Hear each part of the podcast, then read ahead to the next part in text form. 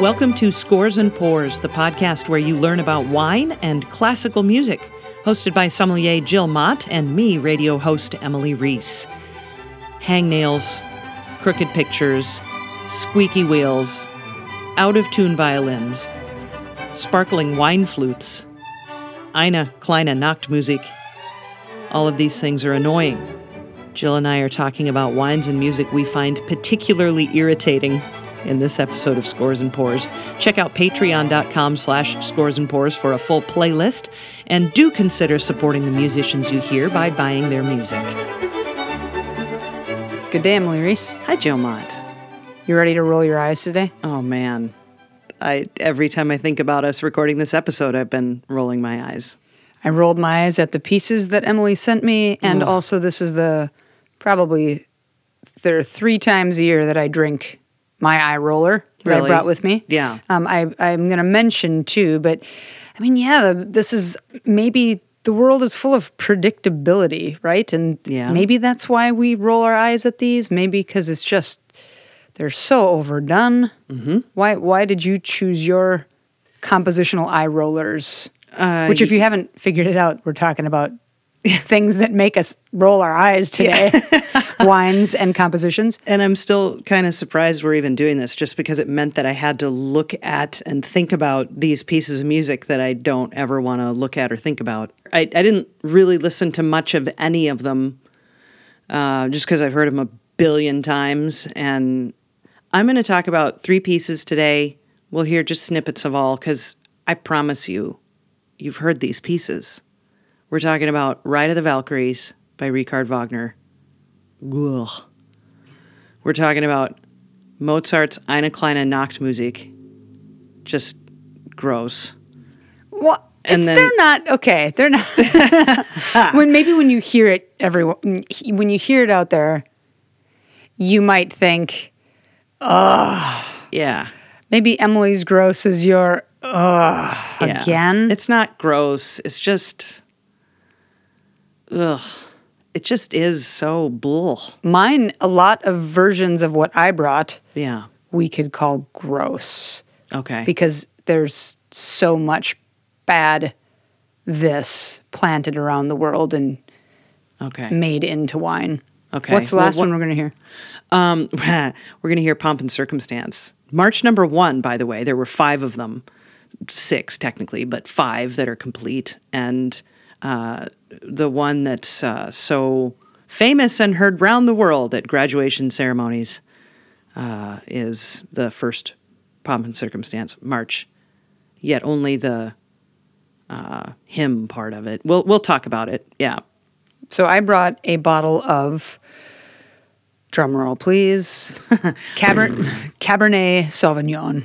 I, I can't tell you how many, and the reason that I chose that as my um, eye roller was I feel like at least 25% of the time that I get asked for a recommendation and I say, "Well, what do you what do you like or what are you in the mood for?" I try to get something out of that person so I don't have to stab in the dark.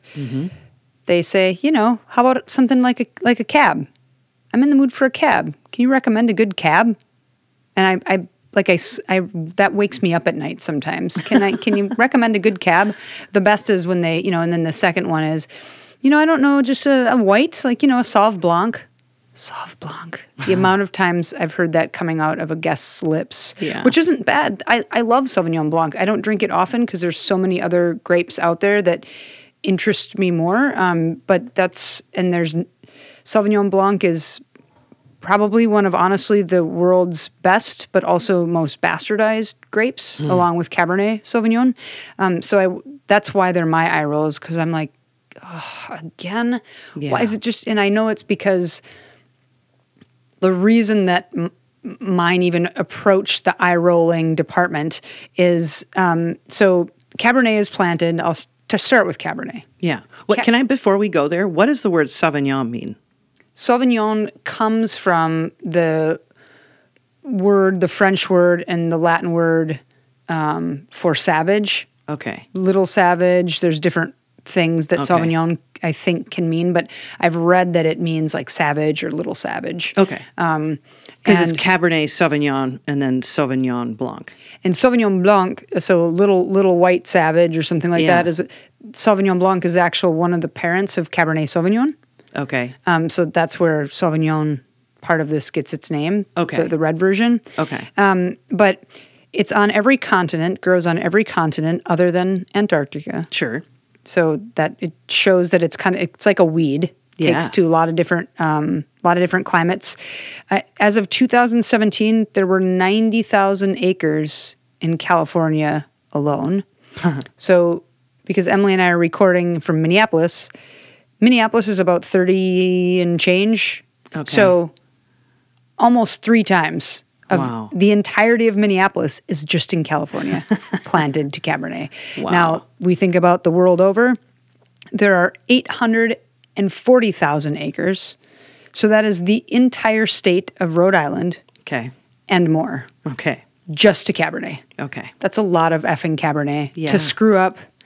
And and and when we look at the most expensive vineyard land, it's like if grapes are already planted, Cabernet is one of the most expensive, as is Pinot Noir. Why? Because you can make it for eight dollars, and actually, really, that cost of that's probably like fifty cents. I mean, you can make really bad and a lot of it Cabernet Okay, and make a fortune. Okay. Or you can make five thousand dollar Cabernet and do that. So there's just like Cabernet is just like a weed. It's a minefield to find good things. I've brought, of course, something delicious. Good. Because why not do Yeah, that? yeah. Um, but that's the reason why I think it's one of the reasons why I think it's an eye roller. Yeah. It's just so common. It's commonality. It's, uh, yeah. Yeah. Interesting. So should we just taste first? Should we? Well, where would you like to start musically? Let's start with the second one you you mentioned with Mozart's um, Ina Kleina? Yes, because it was just so. I was like, oh God. and I wasn't expecting it. I, I've heard this a hundred times at least. Yeah. And I feel like I've the name has crossed my path, but I didn't know when you wrote this. I was like, oh, wondered. oh, I want. Ah, what, Yeah. Which one is this? Yeah. So yeah, let's listen to that. So as soon so so your experience, if I could recap, was you've heard the melody a million times, you've heard the piece, but you didn't know like when I was like Eine kleine Nachtmusik, you weren't like, oh that one No. until you hit play. yep. And then you're like, oh God, that one. And because Yeah. it's uh, in the f- the piece that's actually four movements, it's the first movement. It's the allegro. Mm-hmm. I think if I would have listened to the first movement and it was not the one you wanted to feature, Yeah. and I was like, oh, well, this isn't such an eye roller. What's wrong with this? Like when Yeah. you listen to the the Romance Andante, etc. That's all like it's you know it's great. It's Yeah. Yeah. not so well known. Yeah, but I you could almost argue that all of those movements are recognizable. Sure, Which is But not- interesting. but not as Right, nothing as recognizable as the first movement. So uh, the the nice thing too about well, let's listen to it and and get out co- some complaints about it, and then then we'll talk about why it's actually a really cool piece of music. But um, this, though, by the way, is known as a, a string serenade. Mozart wrote several of these, and it's just, you know, so that just means it's written for just string players. And this one, I think, is number 13. 14? 13. I can't remember. you're right. It's thirteen. Okay.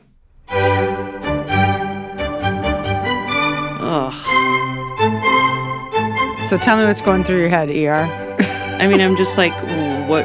Which movie is using this now to just Which commercial? yeah? What commercial? What? I mean, it's just like, is Are you this eating always Doritos? have to be the piece? Does this always have to be the piece? Are you driving a use? Subaru? Yeah, You eating Doritos? it's You using Crest toothpaste? like it could just be for could be so anything. many things. Yeah, yeah. It's lost meaning through its ubiquity in media. You know, it's it's tarnished its reputation, in my opinion, and it's unfortunate because it's a really great piece of music. And amongst amongst a lot of wine folk, I would say Cabernet has is very similar Like that, yeah. because you could vote. You know, a lot of people could argue that Cabernet has some of the longest, like the highest longevity in the world in terms of cellaring. Yeah. But that's not really true when you actually go and taste stuff that's made now. You're like, that's not going to last like things that were made in the 50s and taste great in the 90s because they were totally they were climate was different. People were making wine differently. Yeah. So, do you feel that's the same with all these pieces that they have lost their meaning because they're so Definitely. ubiquitously used? Yeah, I think I think um, we look at the Elgar, for instance.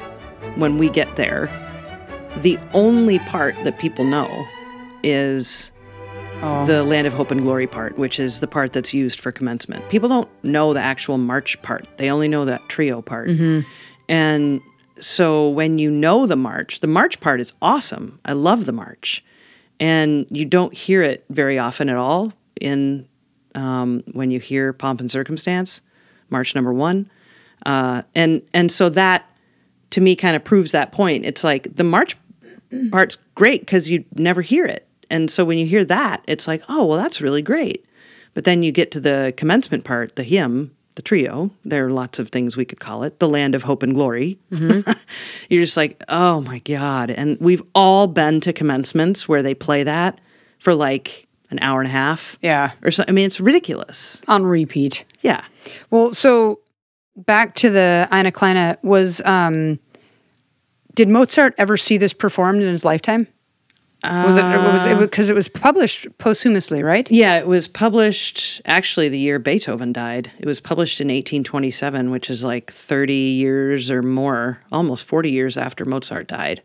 Um, it's possible that the premiere, there was some kind of private premiere. Nobody really knows why this one was written. There's no record of a commission for this one, which most, like his serenades, were always commissioned. So, and then when it was published, it was just his money grabbing widow trying to just, oh, they were such a mess, those two. Um, so it's possible that he saw, he did. You know, it could have happened and we just don't have a record of it. But Okay. yeah, but this is one of those pieces that can be played by, you know, a really small ensemble, or it can be played by a full orchestra. So And do you have a a preferred way that you've heard it? never again. That would be my preferred way. Would be to n- never But hear you, it again. but you, you did say you did mention before. You oh. said, but I would like to talk about why it's so great. oh, Why well, is it so great? It's quite beautifully and perfectly constructed. The first movement is a really perfect example of sonata form. So if you're trying to help someone learn what the first movement of well, if you're trying to help someone learn just what sonata form is, this is a great example because it's very cut and dry. It's very short. Uh, the development section is very short. It- It's just it's very easy to be like, here's the exposition, here's the development, here's the recapitulation. You know, uh, um, and so that and and all the movements work. That there's two rondos in this as well, the second movement and the fourth movement, and so you can also very easily teach someone what a rondo is by using this music. It's very, sh- you know, the movements are short mm-hmm. and simple and easy to digest and easy to hear. And just as all of Mozart's music, it's just perfectly constructed, but in the most annoying way. I just don't even. and all, mostly major keys, right? Yeah. Most so it's oh, it seems like you know it's very peppy and very Yeah, like light and- very Mozart. Yeah. Okay. Yeah, he wasn't a huge minor key user, but when he did, it was significant. I mean, there, yeah, hmm. but not this one. So, yeah, Well, Anna Kleine, Anna Kleine. we we love to love you and love to roll our eyes at you. I guess at the same time. Yeah.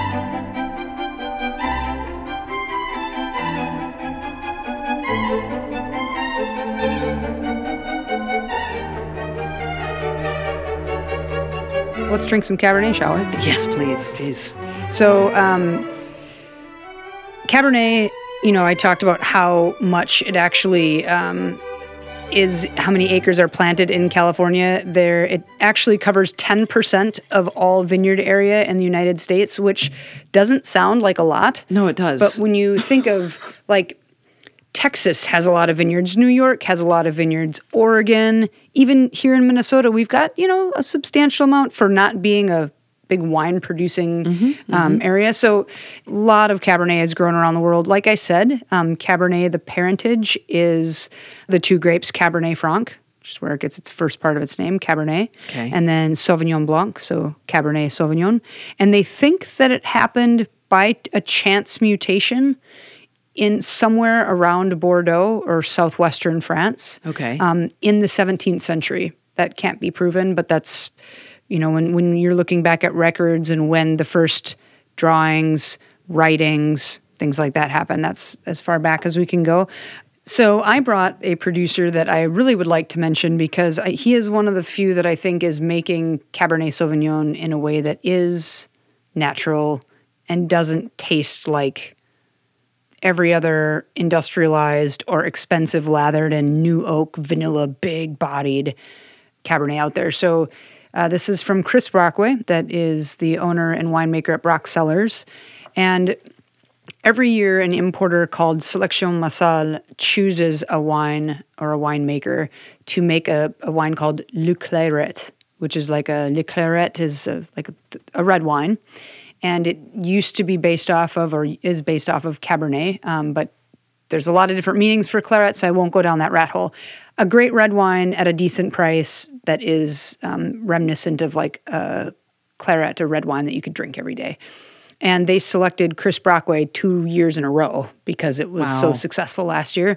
Um, so this is the 2017 La Clarette uh, that is from just east of Napa, and so northeast of Oakland in the Solano County. Uh, the Green Valley is the name of the kind of the subregion there, and. What's cool about it is give it a smell, Emily. What do you think? Usually people will tell you that Cabernet smells like green pepper and cigar and all these like vegetal dark fruit aromas. And what do you smell when you smell this Cabernet? I literally smell grape juice, like Concord grape juice. Yeah. So there's an element to a lot of Cabernets that, depending on your canopy management, like how much thinning of the leaves are you doing during the growing cycle, Okay. if you're harvesting too early so that your phenols, your your what is elaborating possible future flavor development, if you're harvesting too early, that's you're catching elements in like a green phase as opposed to having them a bit more fruity. But then you could go too far. And if you're too early, there's there are a lot of people. If you mention Cabernet, even to sommeliers, they'd say, "Oh yeah, Cabernet's got these notes of like cigar, dark plum, all these dark fruits, dark currant. Uh, currant leaf is a very popular descriptor, and so is like bell pepper. And a lot of these vegetative signs or signatures come from something called um, we, we kind of shorten it in the wine business and call it pyrazines but um, they're methoxypyrazines and that's very common in both cabernet franc and sauvignon blanc the parents so they Okay. gifted the, the offspring with that Okay. but it ends up making a wine have this like i don't know it just gets a little bit too far away from grape juice especially if you're putting industrial yeast in there and um, i just love how you know a lot of times cabernets are heavy in alcohol they're 14 plus percent Wow. and this is 13 Okay. and it's from california and it tastes like effing grapes to scores and pours. to scores and pours and chris brockway Yum. right?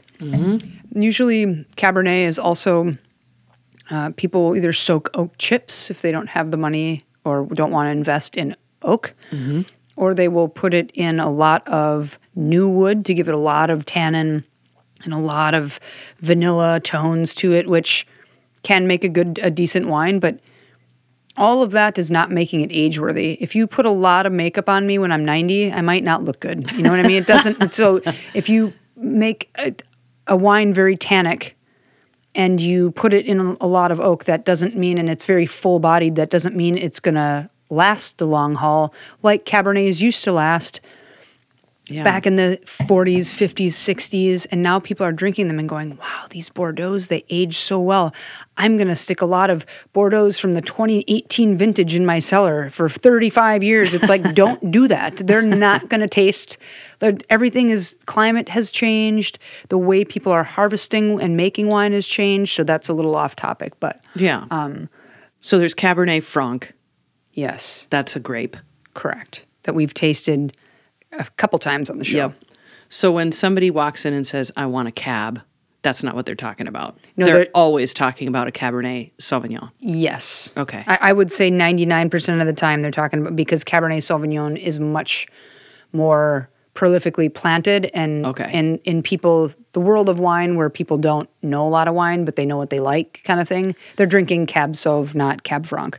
So Cabernet Sauvignon itself is a grape that was uh, married between the two sometime in the 1700s. It was a it was an offspring of the two. Offspring of the two. Yep. In the seven. Okay. 17th, 17th to 18th century. yeah. Okay, So they're not they're not 100% 100% sure, but should we Yeah. Richard Wagner? Do you want a Wagner? All Let's right, Wagner. Let's Wagner. Um, two things that are very important to say about Wagner right off the bat.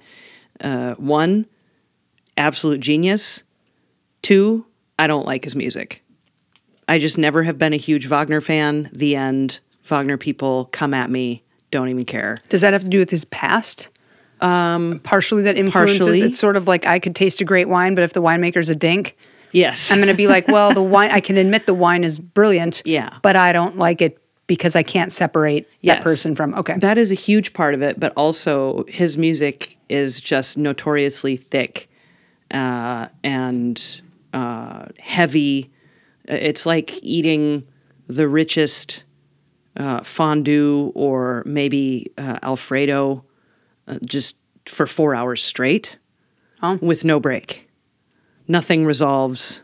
Everybody's committing suicide on stage. Like I'm just not it's just not my thing. People devote their lives to Wagner. People devote their lives to the four operas that this opera comes from. They devote their lives. They'll devote their lives to one of those operas. I mean, it's crazy. It's it's crazy. It's like a whole thing. This particular tune, Ride of the Valkyries, comes uh, from the second of four operas in what's known as the Ring Cycle by Richard Wagner. And the Ring Cycle is about 15 hours worth of opera, almost never performed as such, almost always performed one night after the next, so like four nights in a row. The first one's the shortest and is kind of considered like a prelude. And then uh, the second one, the Valkyrie, that's where Ride of the Valkyries comes from. And the the theme that you hear, bum bum ba dum bum bum bum ba dum bum bum, that's known as the Valkyrie motif, Valkyrie leitmotif, which is a whole other Wagner thing that hopefully we'll talk about someday because it's really cool. Um, but anyway, let's listen to a little bit of this. It's the prelude to Act Three, I believe. When you hear this, there's a bunch of like lady warriors coming back from battle, which is kind of cool. So here's a little bit of Ride of the Valkyries.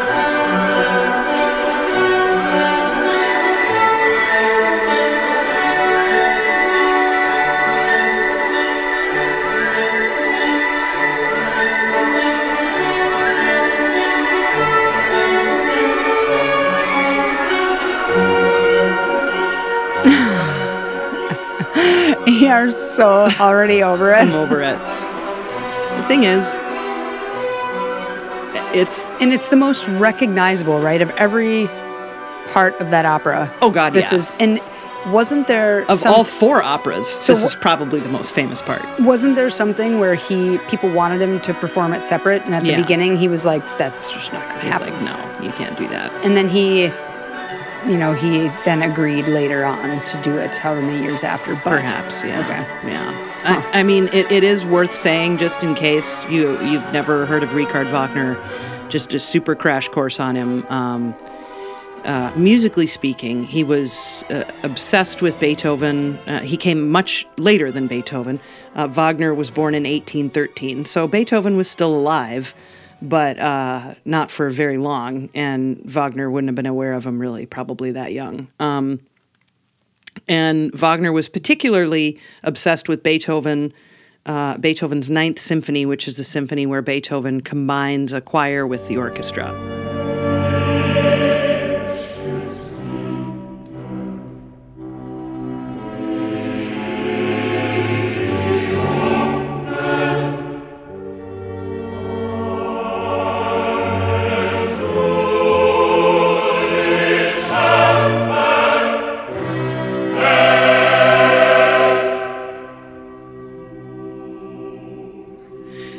To Wagner, that was like the pinnacle of all music would be to marry, you know, a huge choir with a huge orchestra and just like all the music happening all at once. And so that's kind of what Rich Alfredo. Rich Alfredo, yeah. Okay. And uh, With no wine to cut it. Just let's let's even be fair there. Yeah. There's like we're not we don't even get to drink wine on the side. no, it's just as rich and as heavy. You get a glass of heavy whipping cream on yeah, the side. exactly. and Okay. a whole milk Yep. to cheers with. Yeah. Uh, My worst nightmare, by the way. What ended up happening with Wagner is he was a, a fairly well documented anti Semitic fella. Wasn't happy eh, with what he perceived as Jewish composers getting more attention than him. And he kind of implies, although does not outright say, more or less that he wishes there weren't Jewish people around to compete against in so many words. He doesn't say, let's annihilate the Jewish race or culture or people. He doesn't say that, but he kind of hints at maybe that that would be part of a solution to something. And so, in that way, he was a reprehensible human being.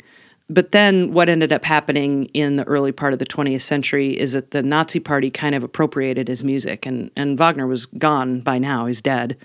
But the Nazi Party really kind of embraced Wagner and his music, and Hitler loved Wagner. And so then that association got to be a thing. But it's not like Wagner was a Nazi. You know what I mean? He was just an asshole.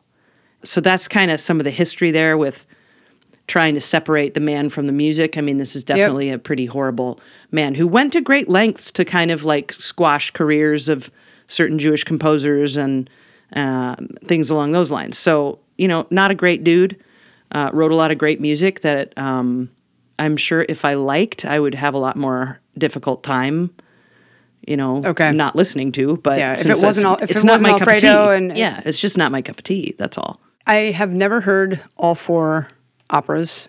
Not, of course, not back to back, but I've never attended. Okay. and I think I would, I would like to just to know what that's like. But I, I can't say I've heard enough Wagner to say that I like his music or don't like his music. What you and I have talked about and what I've listened to on my own, I mean, there's no denying that he had a brilliance about his mind and mm-hmm. composition. Mm-hmm. But the deeper I get into researching him as well, it's just hard to separate that Yeah. when you're when you're listening to music. And there's a winemaker who I won't, of course, mention his name, but um, he's in the Loire Valley, and everybody loves his wine.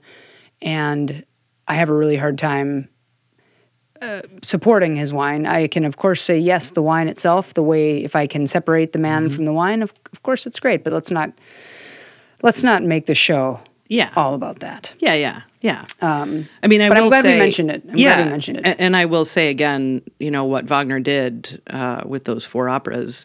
You know, nobody's done anything like that. Nobody.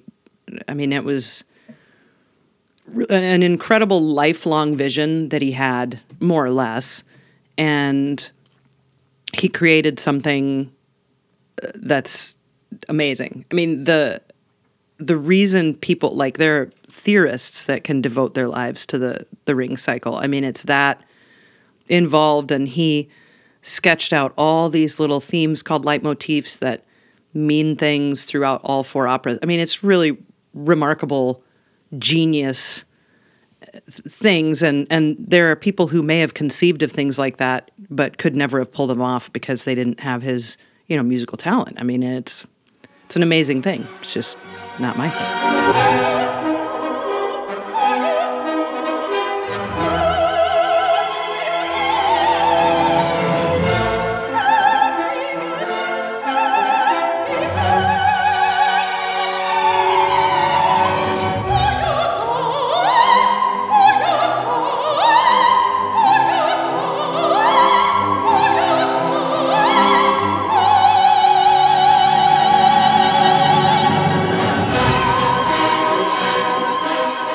So Cabernet has quite thick skins to it, which makes it a very tannic grape varietal.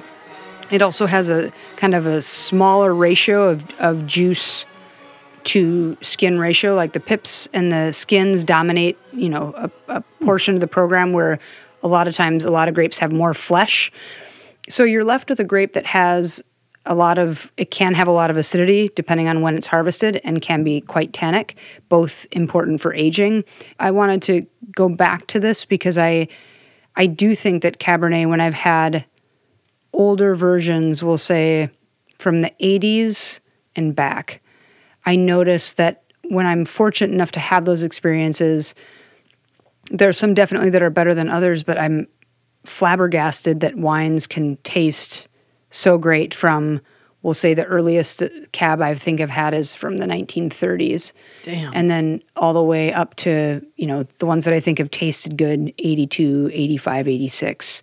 Hmm. And then once you get much past that, you can tell that there's a change in tastes. You know, a very, couple popular writers were actually changing wine consumers' taste through a point system, saying like, I like these wines when they're full bodied and when they're big and sweet and blah blah blah blah. And people started to say, "Oh, I want now I want a hundred point cab." For fifteen ninety nine, and that made it a, a grand shift not only for those wines that were fifteen ninety nine, but for those wines that were fifteen hundred ninety nine Yeah. dollars. Yeah. you know? And um, people were harvesting a lot later to get these really ripe flavors, high alcohol wines that honestly they were so full bodied that when people tasted them, they were undrinkable. And they said in their notes, cellar this, drink now through 2095. And you were like, that's not going to happen. There's not enough structure to last the long haul. It's sort of like when you bolt out of the gate for a marathon and you're running six minute mile, Yeah. you're, you're not going to last 26 miles. And so with Cabernet, you notice that when things are, when grapes are picked later, they just didn't have the structure. And nowadays, you have more and more folks trying to harvest earlier in order to preserve the freshness of the wine. They're not necessarily lathering it in a lot of new oak. People are doing it in concrete. People are doing it in older oak to be able to retain kind of the, the grapiness, the essence of it, mm-hmm, which is when mm-hmm. you taste really well grown organic Cabernet or biodynamically grown Cabernet off the vine, it tastes nothing like green bell pepper and No. all that stuff. So, did you know that Cabernet was grown in the Gobi Desert? There's, ca- I know, it's just everywhere. That's incredible. There's Cabernet in India. wow. Do we need that? I don't know, maybe. I'd love to try it. It's, I want to try some Gobi Desert Cab, that's for sure. I mean, it's it, that stuff is really fun. It's really fun to be able to try them. But then when you say, "Wow, I really want two glasses of this," it's like it's like drinking Alfredo sauce. yeah. We'll just say that. Yeah. Is there anything else that's coming to you from about this wine? Like as you go tasting it more and more, Mm-hmm. do you like it more? Do you like it less? I love that it's not tiresome. That's yeah. one thing that I'm. I, I love this wine. It, I, it's, I would say for what I expected, it, it's not very tannic at all. It's definitely got tannin for sure, but I don't think it's like heavy tannin. no, no, not and, at all. And I love how just um, grapey it, it tastes. I love that. You know, it just literally reminds me of like grape juice when, that we would get for communion when I was a kid. I'd be curious to know if there's any whole cluster fermentation for those of you who've listened to one of our Terms. earlier episodes on terms mm-hmm. and we talked about whole cluster versus non-whole cluster fermentation. Yeah. Um, there wouldn't it wouldn't surprise me if there was a small the smallest element of that here because there mm-hmm. are components that are kind of lifted and just ever so slightly floral. Like I wonder if mm-hmm. that's part of it. If it's not, then that's great too. But um, he just did a really good job of maintaining picking early enough to have acidity there and refreshment, um, but not too late. So a quick note about Sauvignon Blanc because another eye roller. Okay, that's the white one. Okay. It's the white one.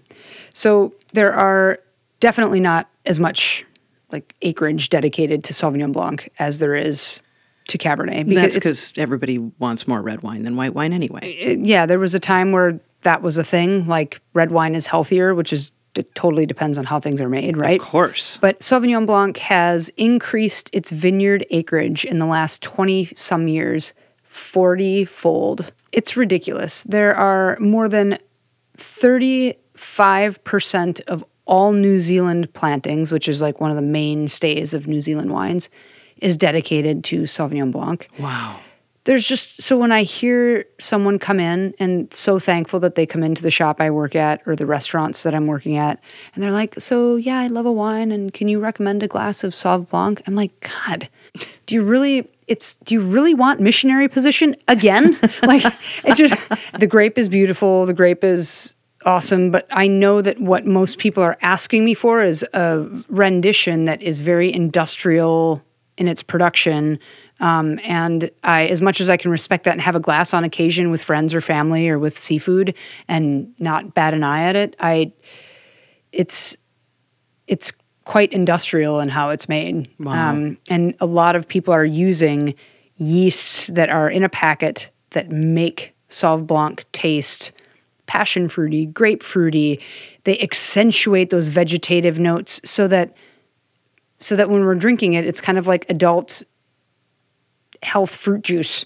You know, it's like very fruity and it's Yeah. in a way that Sauv Blanc off the vine kind of tastes a little bit like that. As you go through fermentation, aging, bottling, you're going to lose some of that. It's not going to be more than it was when it was on the vine. So like, I don't know. So that's just a quick little Yeah. a little eye roller, as it were. Uh, yeah, I'd like to try that. Um, have a, a yummy Sauvignon Blanc sometimes. Sometime. I was going to say at the beginning of this, I apologize for my ranting. no. This is the probably the only episode you're going to hear me rant. Well, But I mean, I think it's kind of fun because you and I, I think, are pretty PC on the show, Yeah. democratic on the show. Think of Sauv Blanc yeah. like McDonald's. Okay. Not bad, right? Whatever. McDonald's is it's found everywhere. Yeah. When you go on your family vacations, It'll be there. it'll be there. And is it going to be predictable? Yeah. It's going to be predictable. Is it going to be inexpensive? It's going to be inexpensive. Mm-hmm. All things that are good to think about when you're on Mm-hmm. A family vacation. I think that what the thing that makes me eye roll is like when I I just I wish that the better examples were in the hands of the homies. Mm-hmm. You know, that's all. Yeah. Yep. Yep. I mean, we're we're gonna do more eye roller episodes for sure. I mean, so we'll by popular by popular demand actually because when i told someone they said what are you recording today? And i said eye rollers. And they laughed. They said oh what are you guys focusing on? And i i hummed do do do do do do do do do and they were like oh jesus. That's what they said. And then i said and we'll be tasting cabernet. They were like oh god. It was like it was kind of hilarious that Yeah. a friend's not in wine you or music. or thought that. Yeah. Yeah. So Yeah. I mean, I'm just, you know, constantly thinking about all the things I didn't talk about, you know, like uh, one of the ones we just chose we're definitely not going to play is Pachelbel's Canon.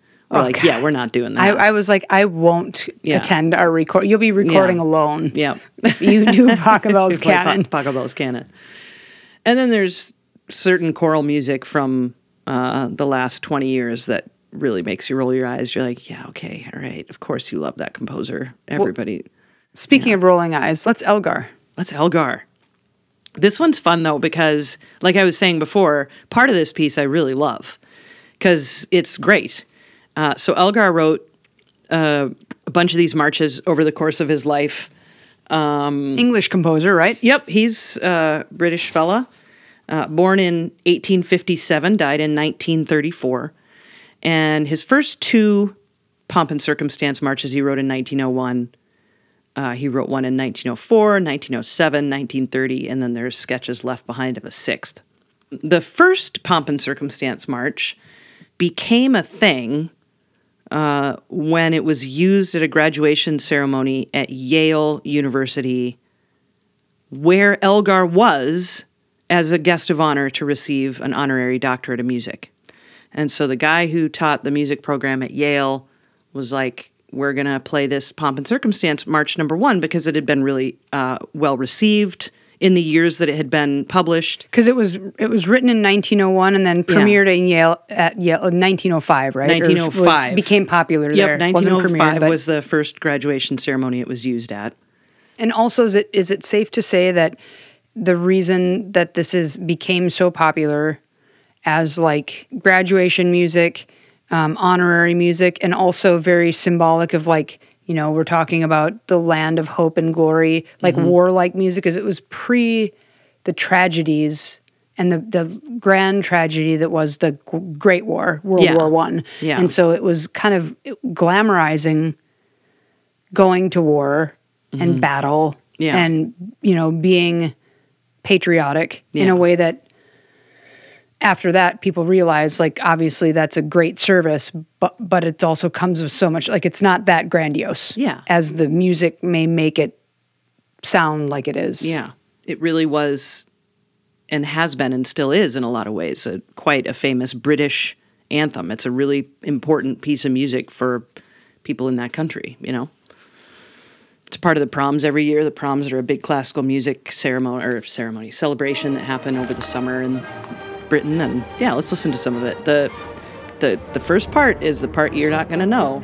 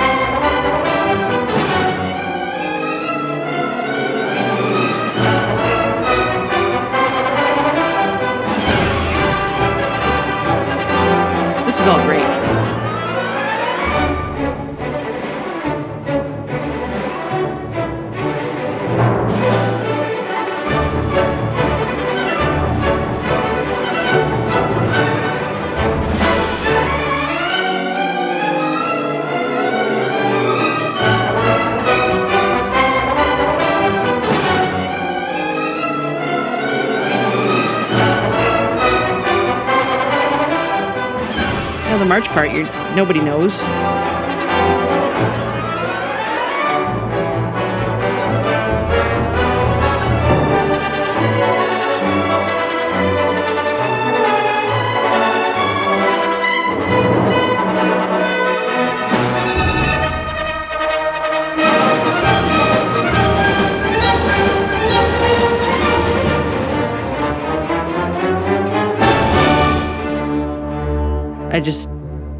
Never need to hear this again. you know what I mean? Like it's worth not having kids so you don't have to go to graduation and hear this. whoa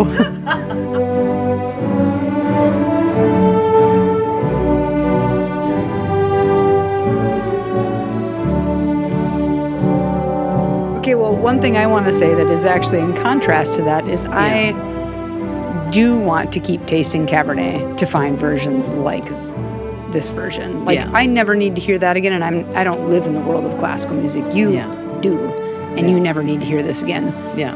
because how is someone unless they maybe do it in a way like someone gonna perform it in like a Lizzo way, a Smith's way, like how, who's then, gonna like? I don't want to hear that. I don't Okay, hear that. that's fair. That's fair. Emily's like, pour me some more Cabernet.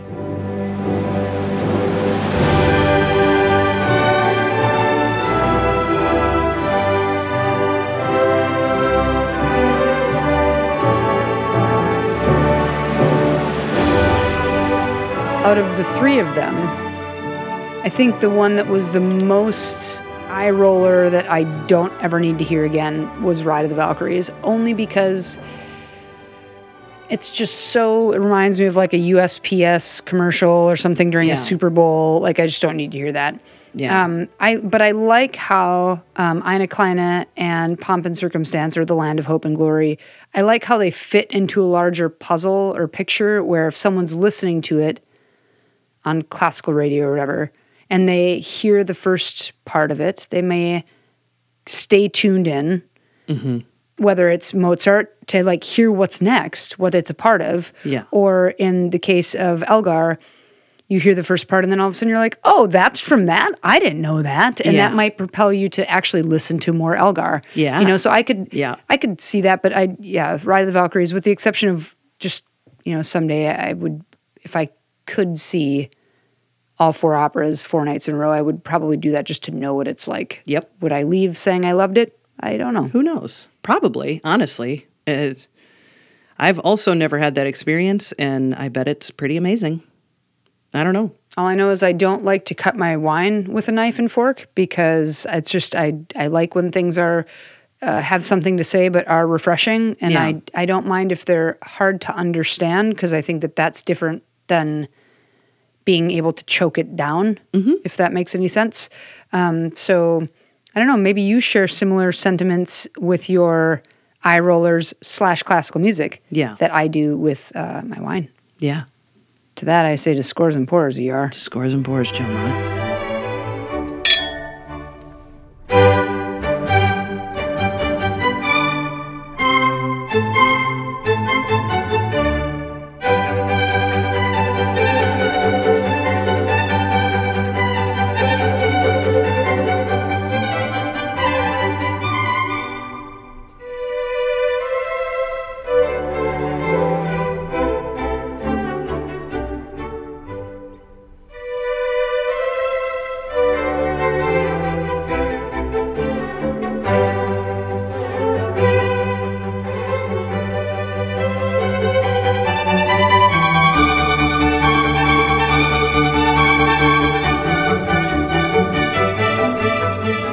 Thank you for listening to episode 18 of Scores and Pours with Jill Mott and Emily Reese.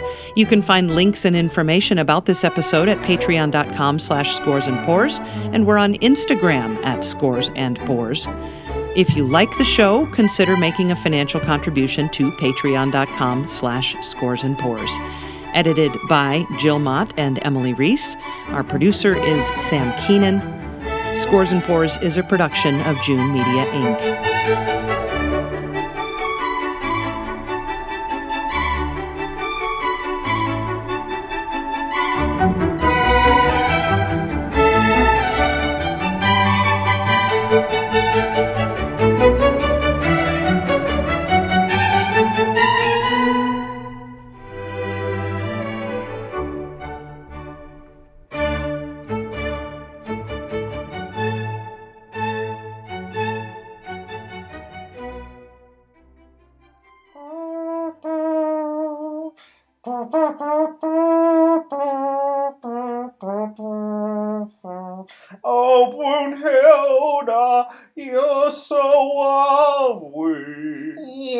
I know it. I can't help it. Oh, Brunhilde, be my wife. Do you really want missionary position again?